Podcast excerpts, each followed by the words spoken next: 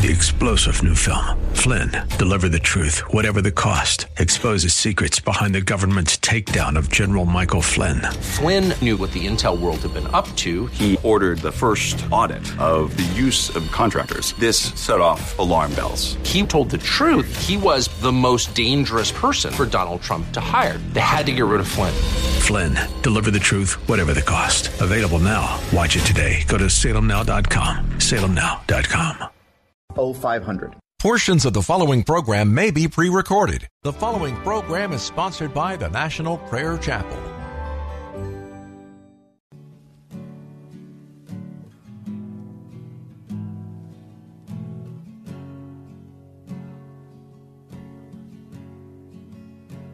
There is a judgment greater than anything you've ever known. It won't be long. Your life will pass by as a vapor, and you will stand before the judgment seat of God. And every secret deed and thought, every wrinkle, every spot will be in view. Before the one who knows all things, the Lord of Lords and King of Kings, you know the one you never knew. While you have breath, you have a choice to make in life. Turn away from your sin and believe on the risen Christ. You can find peace in Him from the judgment that's to come.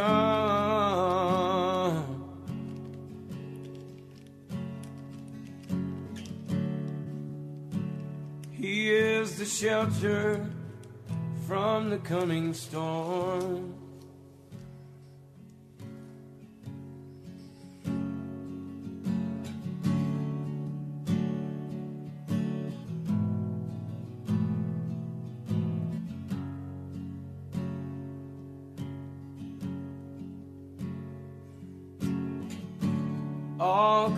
Creation shakes at the mention of his name.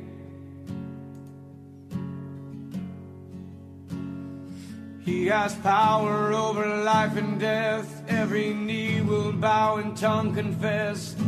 Heaven and earth will proclaim that Jesus Christ is Lord. To the glory of the Father, will you bow? Will you surrender to His majesty?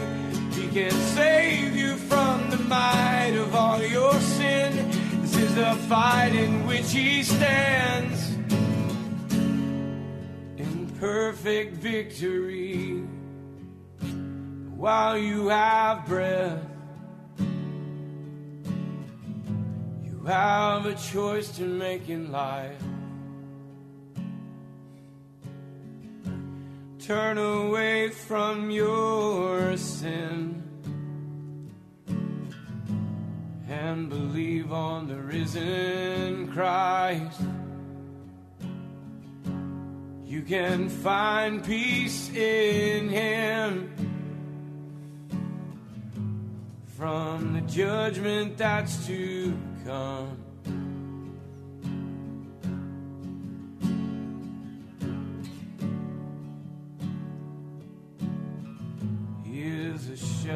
From the coming storm. While you have breath, you have a choice to make in life. Turn away from all your sin and believe on the risen Christ. Can find peace in Him from the judgment that's to come.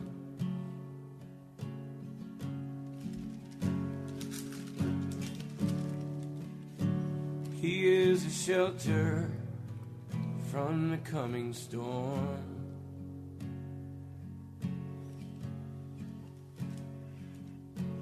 He's the only shelter from the coming storm.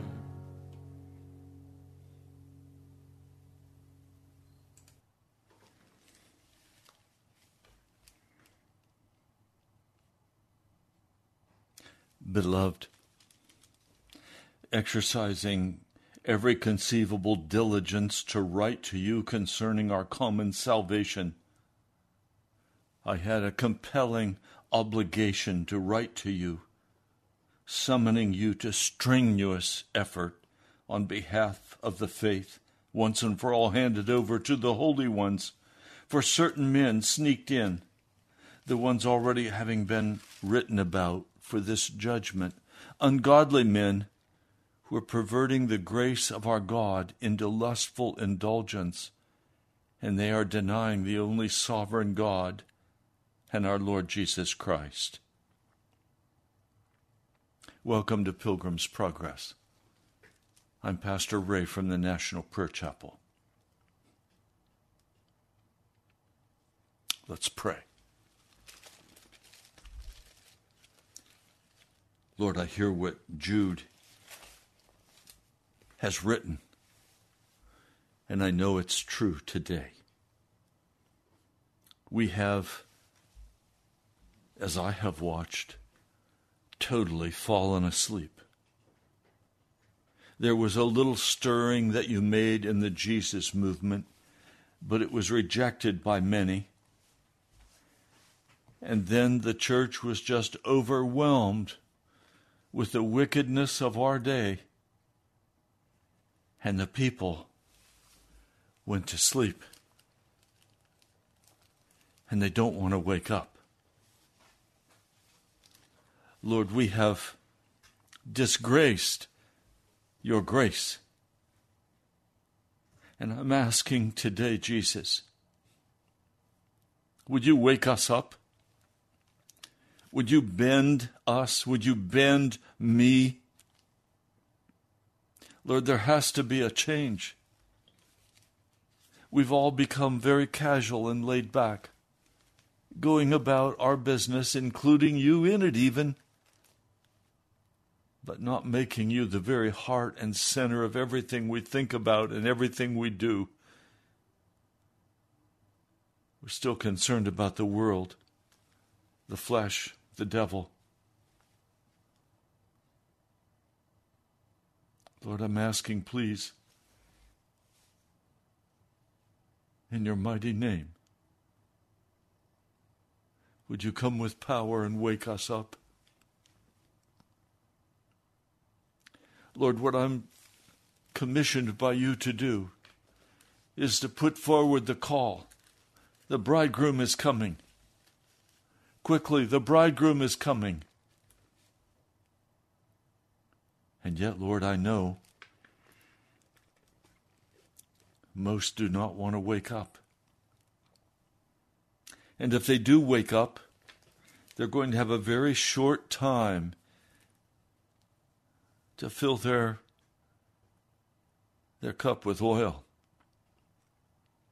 to prepare for what's coming for the collapse of the economy, for the bitterness of conflict, the bitterness of death, destruction, the loss of everything.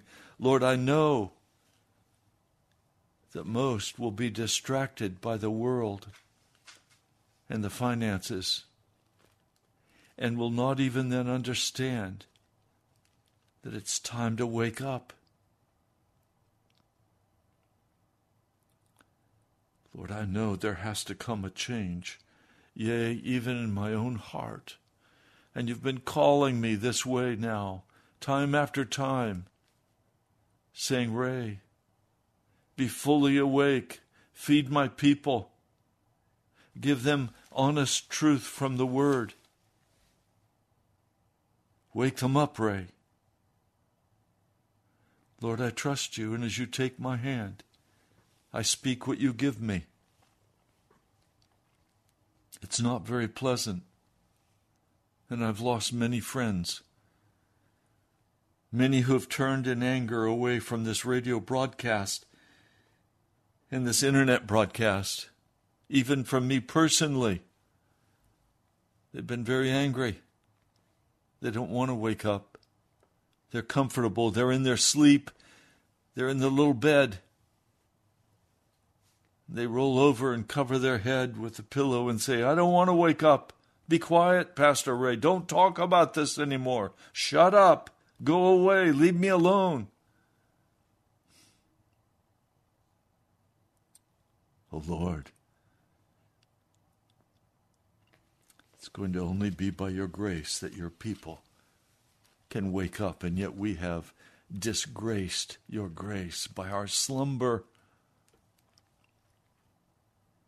And there are some, Lord, who are awake and who are earnest and they are searching after you. But Lord, we are yet so far from where we need to be for the coming economic collapse, the storm that is breaking over us even as we pray before you today.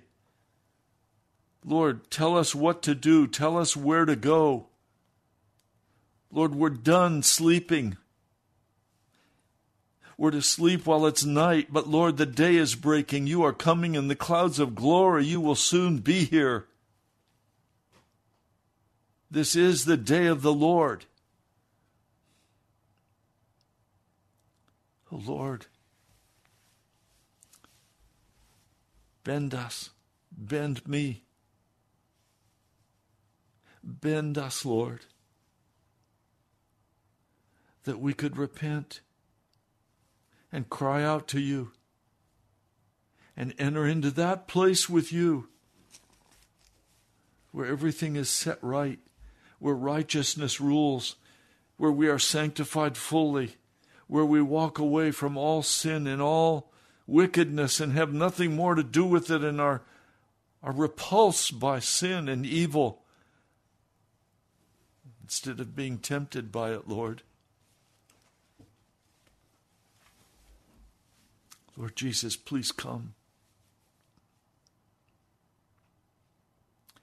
I know many who listen to this broadcast on occasion are struggling because they don't want to wake up.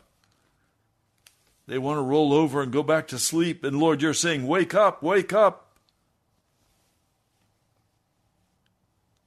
The dawn is here. The coming of Jesus is upon us. Please, Jesus, would you come with power in your spirit?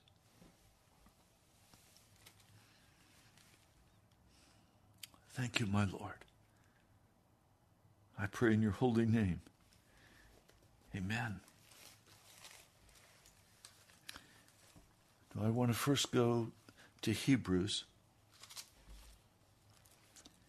This is a passage that I'm sure you've heard, but I want to use this passage in the context of Matthew 24 and 25. I'm going to begin reading in Hebrews, the fifth chapter.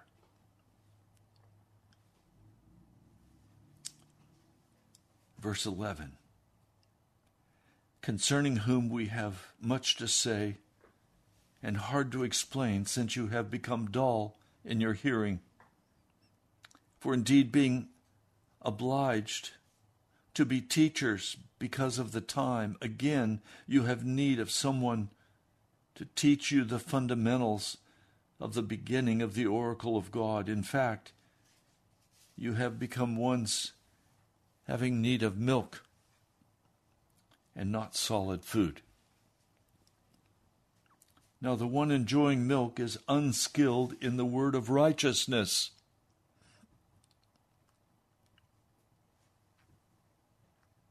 For he is an infant. But solid food is for the mature, because of practice the senses having been exercised to discern both good and evil. Therefore, having left the doctrine of the beginnings of the Christ, may we move on to perfection or to maturity, not again laying a foundation of repentance from dead works and of faith toward God and of teachings of baptisms and laying on of hands and the resurrection of the dead and eternal judgment. And this we may do if indeed God may permit Now, to the ones having been enlightened, having both experienced the heavenly gift and having been made partakers of the Holy Spirit, and having experienced the good rhema from God and the powers of the coming age, and then having fallen away, it's impossible to renew them again to repentance, as they are continuing to crucify to themselves the Son of God and continuing to put him in open shame.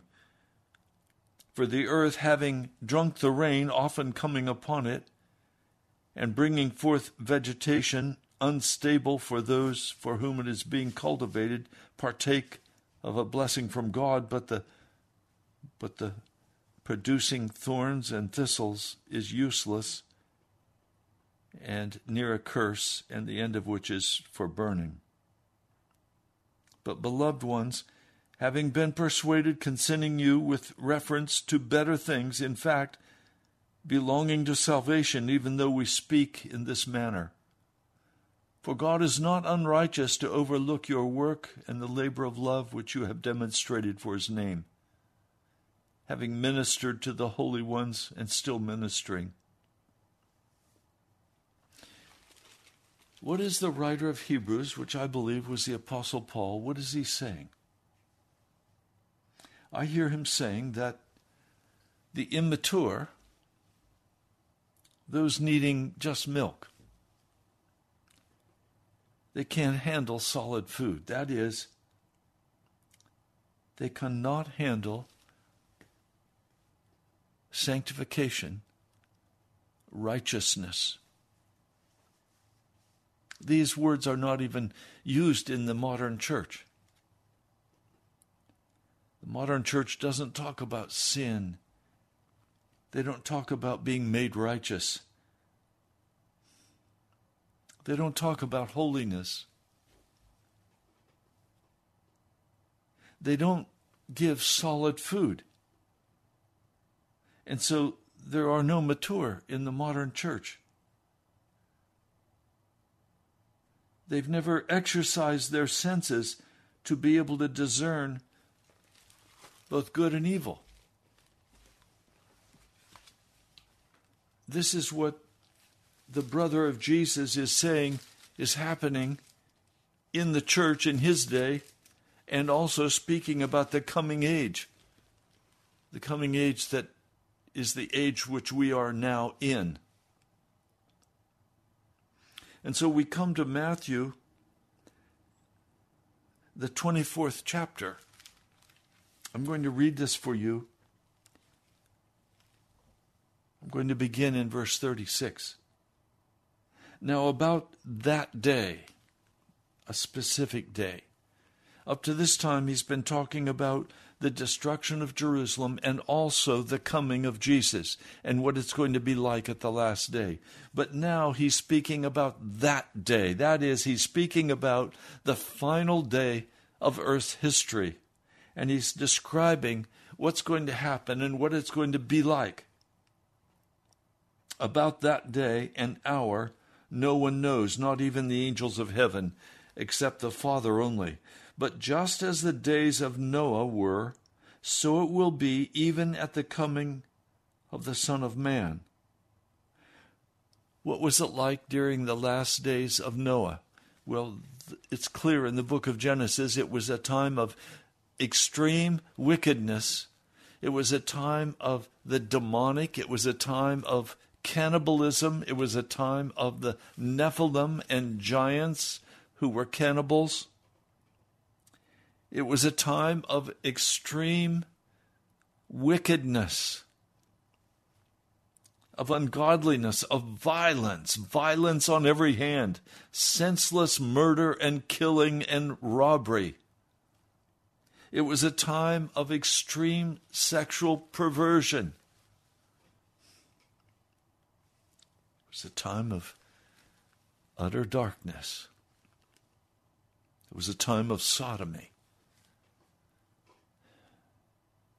It was a time of whatever you want to do, go ahead and do it. You can do it, it's fine.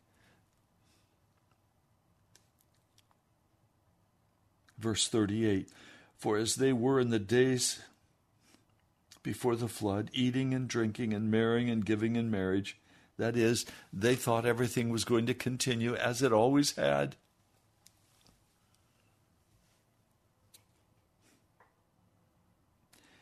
Until the day Noah entered into the ark, and they knew not until the flood came and swept away every person. So also will the coming of the Son of Man be. So, in other words, Jesus is going to come again, and it's going to be in a time of great judgment and death and sorrow. There are some of you who are still convinced that God has unconditional love. I want to disabuse you of that idea. He has unfailing love for his people, but he is also a God of extreme wrath, anger.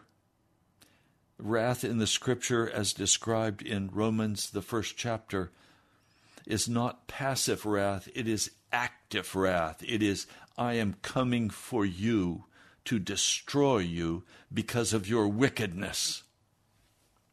This is what is going to happen with the God of heaven. At that time, two men will be in the field, one is taken and the other is left. Two are grinding at the mill, one is taken and one is left. In other words, God is going to judge between men and between women, between boys and girls. So you must keep on being watchful because you do not know what hour your Lord is coming. So the Lord is saying, Look, I want you to be alert to what's happening. Do not go to sleep. Be awake. Don't settle into the comfort of this world. Be separate. Come out from among them and touch no unclean thing, and I will receive you as a son.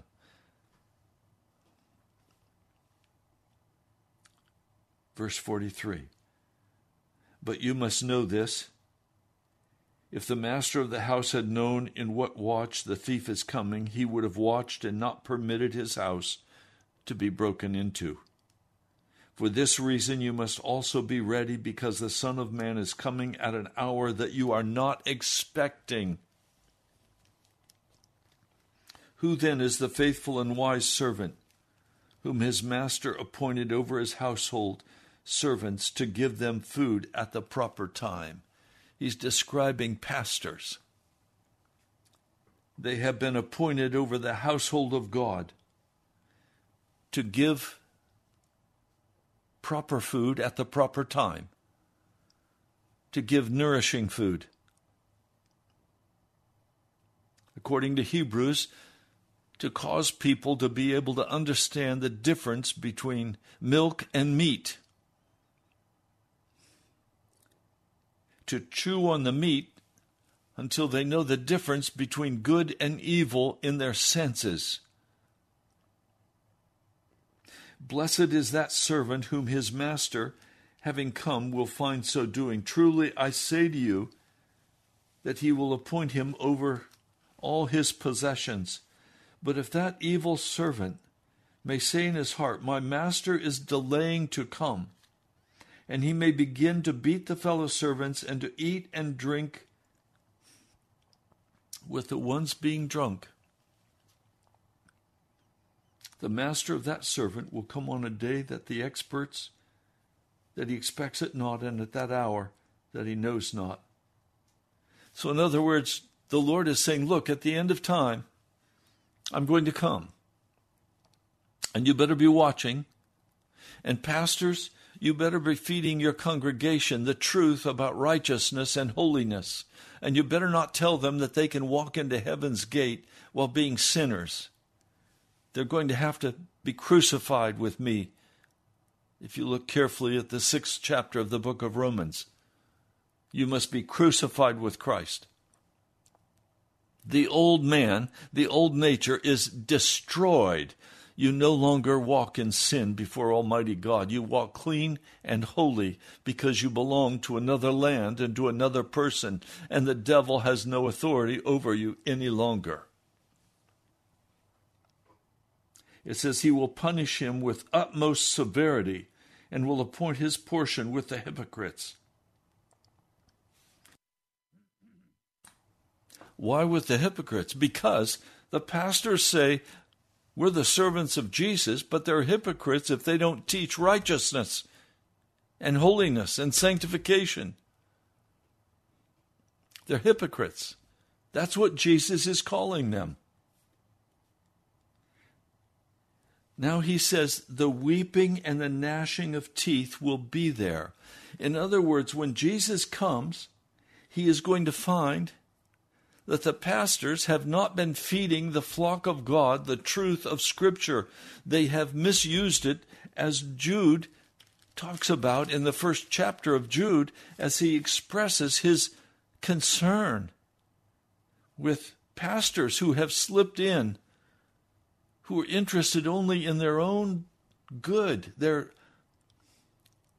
they're not servants of God, they're hirelings. They're there for the money, for the lifestyle, for the prestige and the power.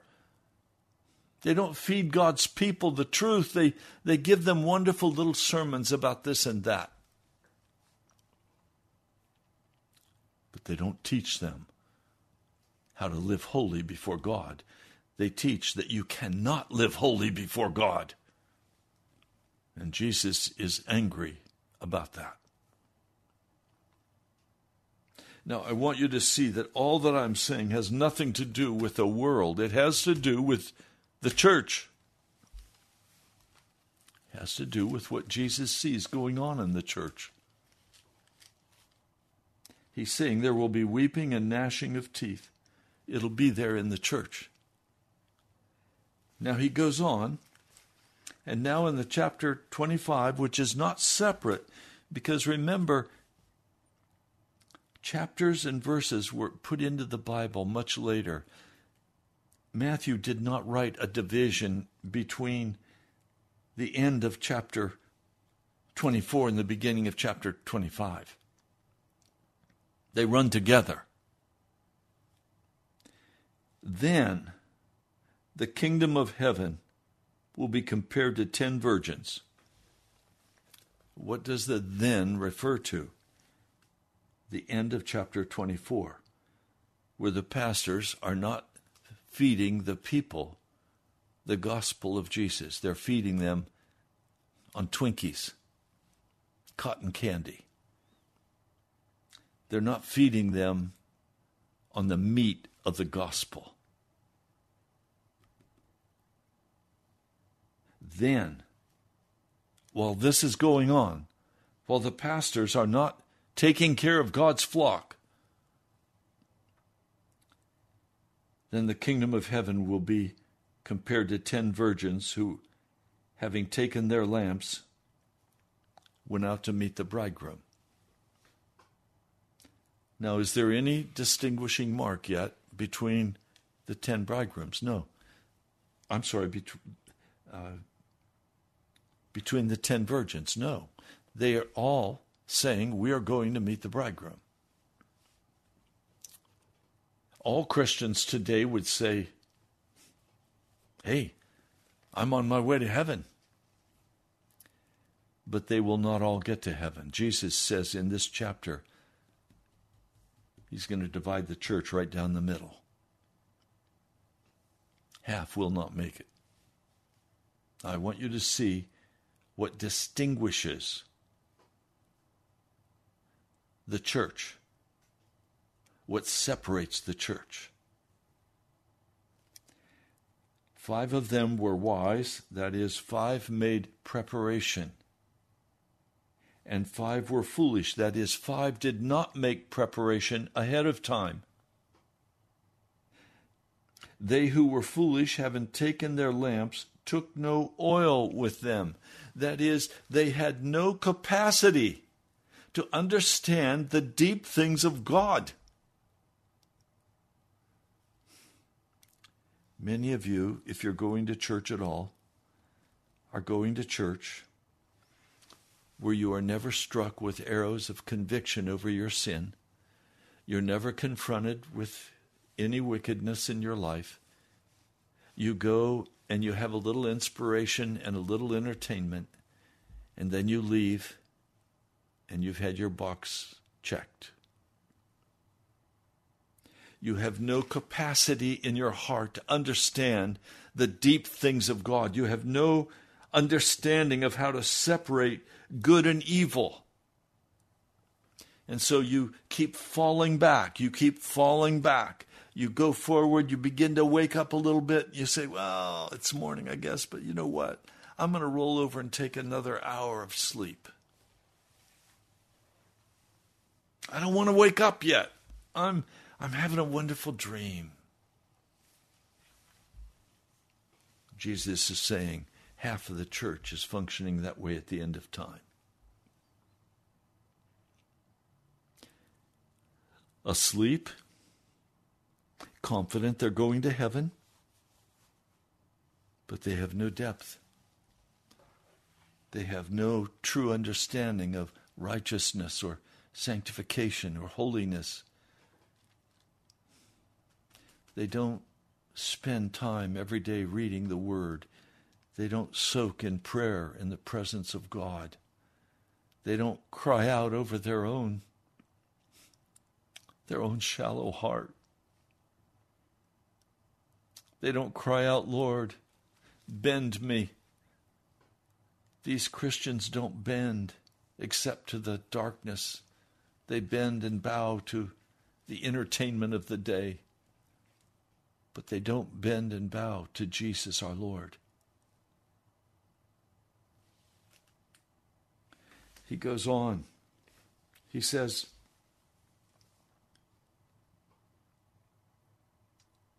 The bridegroom has delayed his coming, and they became drowsy, and they went to sleep. Now, I've watched as the whole American church has gone to sleep in my lifetime. Drowsy and sleepy. You try to talk to them and they say, That's not what I believe, Pastor. It's not what my pastor says. I don't want to believe that. Some of you want to believe in a secret rapture where suddenly you're going to be whisked away to heaven and your clothes are all going to still be there. Did you know that's not found anywhere in the scriptures? It's not in the Word of God, it's in the imagination of men. It's not there. Now, if you continue to read in Revelation, the sixth chapter, as you continue to read forward, understanding what the four horses of the apocalypse are. They're there to prepare God's people, to cause them to want to leave this world and this earth. And then you continue reading, and the death begins to flow, and the persecution begins to take place. I just read about an Amish farm about 150 miles from Washington, D.C., up in Pennsylvania. A SWAT team hit them. $300,000 in fines, which of course they don't have the money to pay. It'll cause them to lose their farm.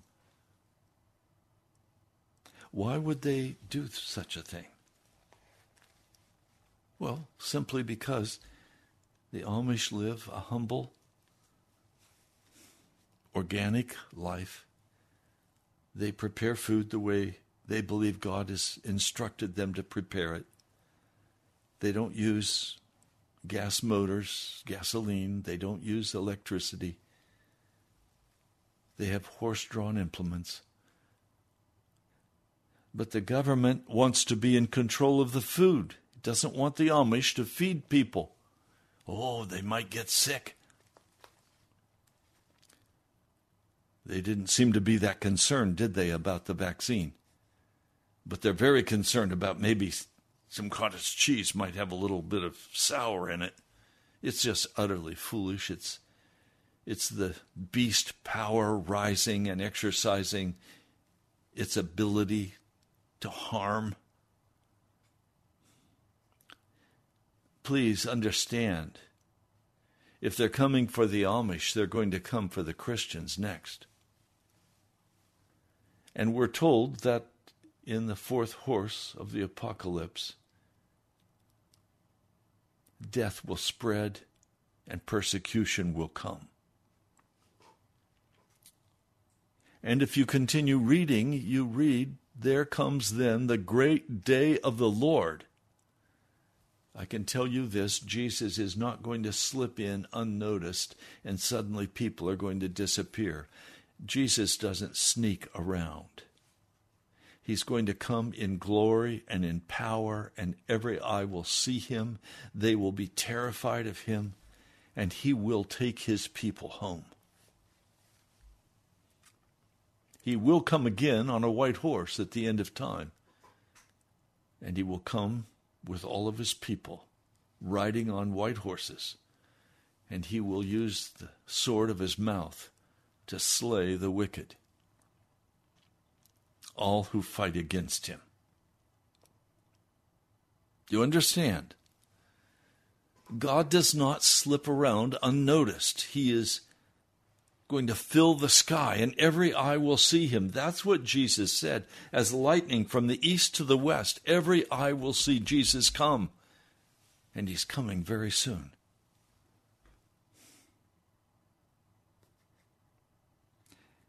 Now, in the middle of the night, verse 6, a cry has come Look, the bridegroom is coming. You must go out to meet him. That's the cry of this broadcast. Jesus is coming again.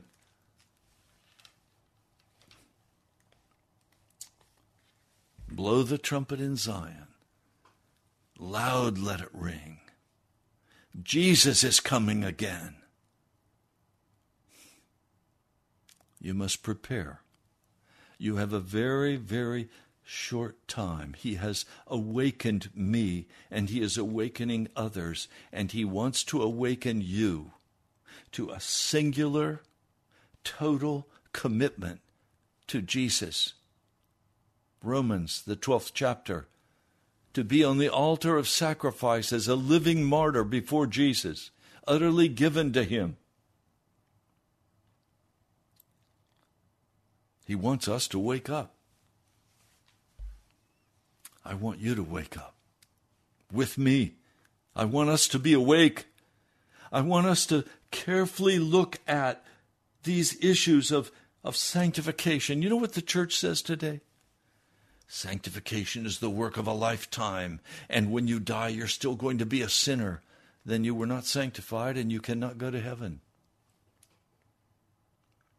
Now, I agree. We all make mistakes. John Wesley taught that very clearly, and I find that in the Word. But we do not all deliberately sin against the Almighty God. There is not rebellion in our heart. And according to 1 John, sin is rebellion. And to be rebellion, it must be volitional, it must be voluntary. You must agree with it. Hebrews, the sixth chapter is saying we must know the difference between evil and righteousness. And we must have our senses trained to very quickly determine what is right and what is wrong, and then to walk in that. In the middle of the night, we are in the middle of the night right now. We are in the dark hour. Wickedness has abounded around us. There's a midnight cry. I'm bringing that midnight cry to you today. Wake up. I know some of you are going to say, Pastor, I'm afraid to wake up because if I wake up, I'm going to have to do something. And I'm afraid to do anything. I'm comfortable right where I'm at now. I don't want to move. I think about all the people who are in Oregon and Washington and California. I've read the government studies that say there's going to be a great tsunami, and many are going to be swept into the ocean, and millions of people will die. Do you think people would bestir themselves to move out of the area? Oh no, it's not going to happen in my time. Pastor, nothing's going to happen. Right. Is that what your science tells you? Is that what your government agencies are telling you? No, they're putting up signs saying tsunami warning, tsunami escape route.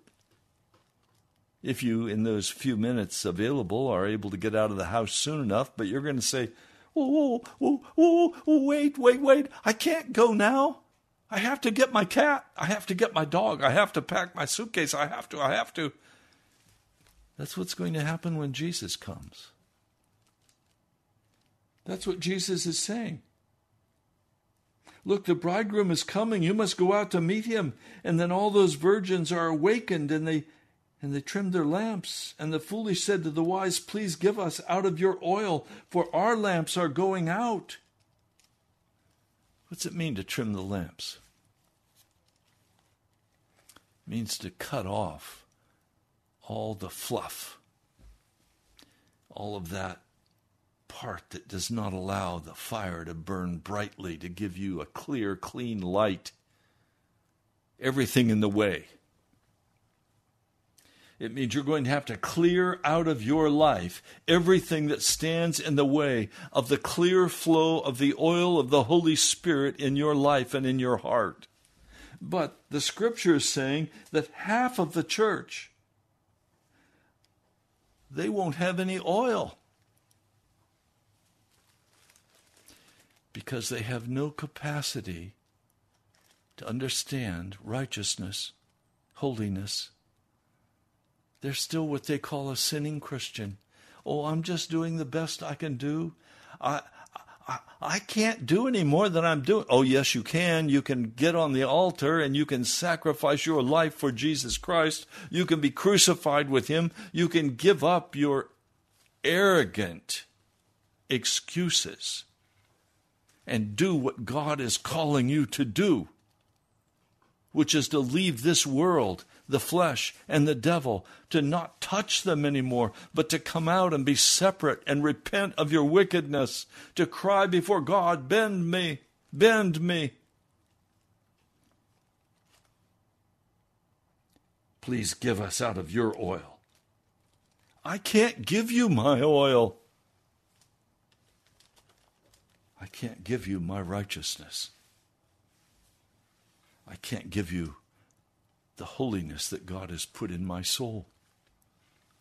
I can't give that to another. It's something that God must do inside of you. Now, it's not by works, it's by faith in Jesus. And that faith works. If that faith does not work to purify your life, to cleanse you from all uncleanness. It's not God's faith, it's your faith. It's I'm almost shy of saying this. If your faith does not purify you, if it does not wash and cleanse you, if it doesn't call you into the heart of God, it's a cult faith. It's flesh faith. That's what's most popular in the church today. It's divination faith.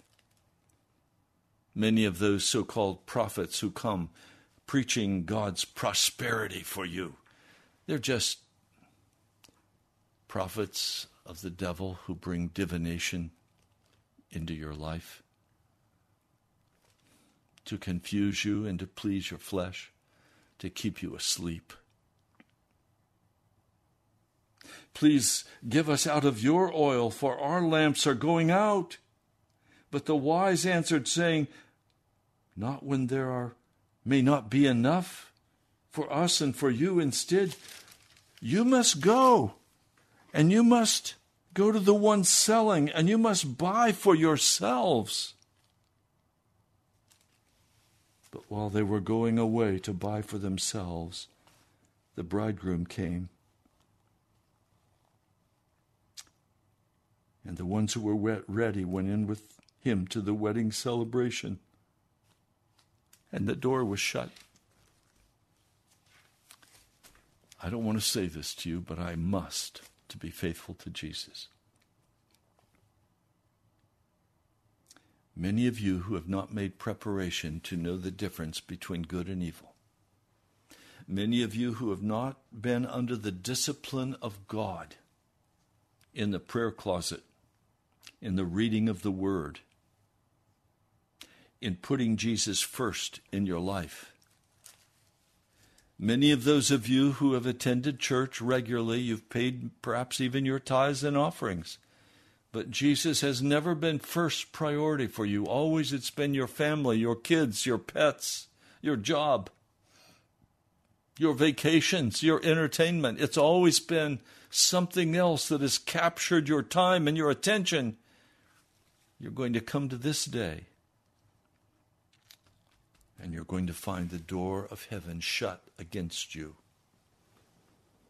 And you will not be able to enter into heaven, even though you call yourself a Christian. Hell is going to be full of Christians who only wanted the cotton candy Jesus who were never willing to pay the price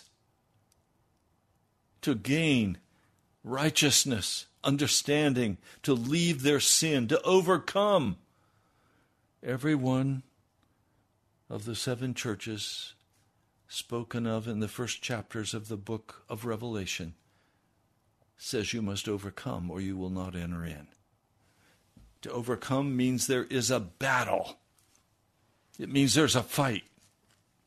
You're going to have to engage in that fight, or you will find yourself one day shut out of the kingdom of heaven, and you will not be allowed to enter those pearly gates. You will be left behind to die in the wrath of God. You don't have a lot of time. Every waking moment you need to spend getting ready to go to heaven. You need to spend every waking moment searching after Jesus and learning how to dis- distinguish between what is good and what is evil in your heart and in your life.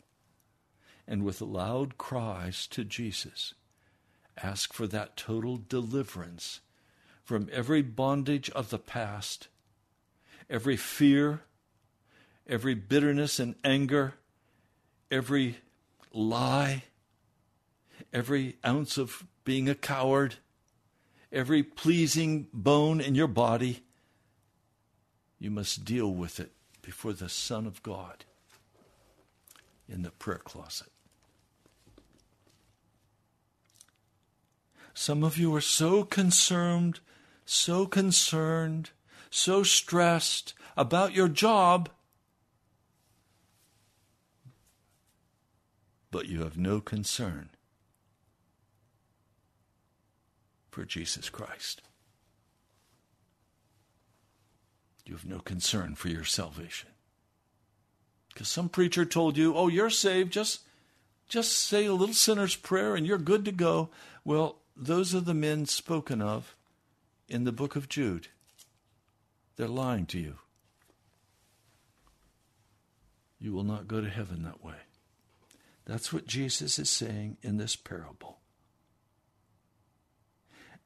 Later, the other virgins, that is, those who had to go and try to buy oil, also came saying, Master, Master, please open the door to us. But having answered, he said, Truly, I say to you, I do not know you. So you must watch, because you know neither the day nor the hour in which the Son of Man is coming. So he's saying to us in the parable, Get ready. He says the most painful thing. He says, I never knew you. How can you be a Christian but not know Jesus?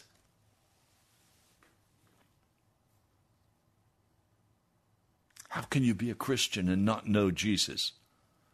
Well, the word know means to have intimacy with like a husband and wife, intimate, one. Jesus is looking for those men and women who will be crucified with him, who will lay their life down before him, who will surrender to him, and who will allow themselves to be disciplined.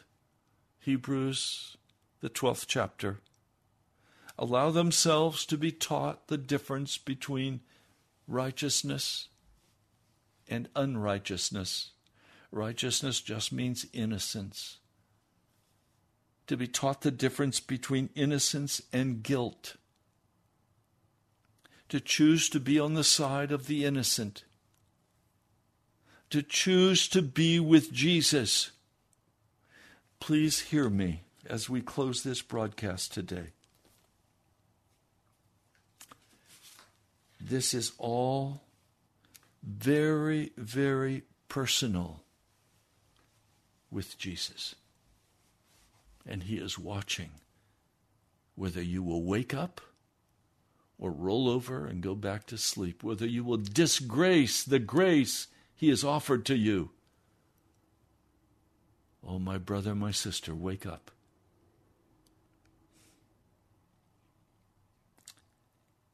Well, we're almost out of time for the broadcast today.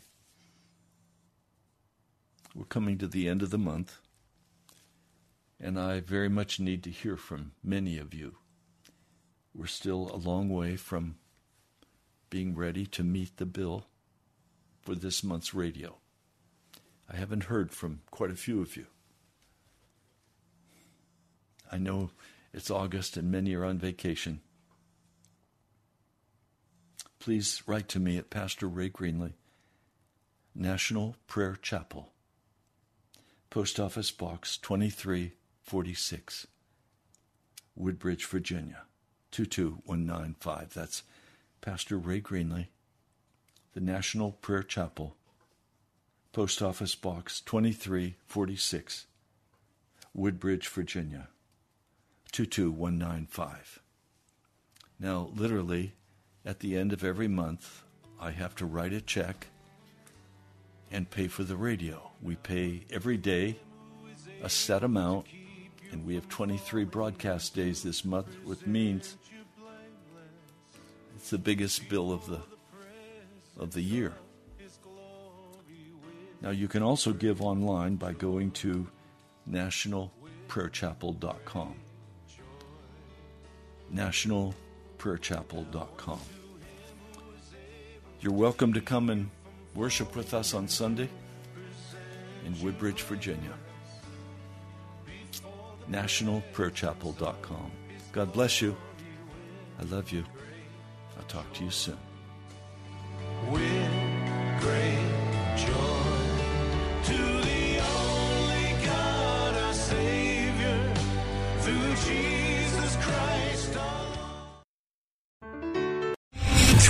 General Michael J. Flynn, head of the Pentagon Intelligence Agency, knew all the government's dirty secrets. He was one of the most respected generals in the military. Flynn knew what the intel world had been up to, he understood its funding. He ordered the first audit of the use of contractors. This set off alarm bells.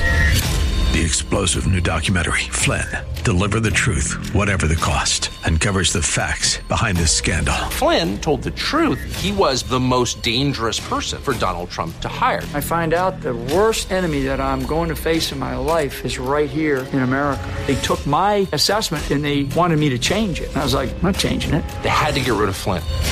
With in depth interviews, archival footage, and never before seen personal records of the man behind the headlines. I just felt like I was drowning. Flynn, deliver the truth, whatever the cost. Available now. Watch it today. Go to salemnow.com. Salemnow.com.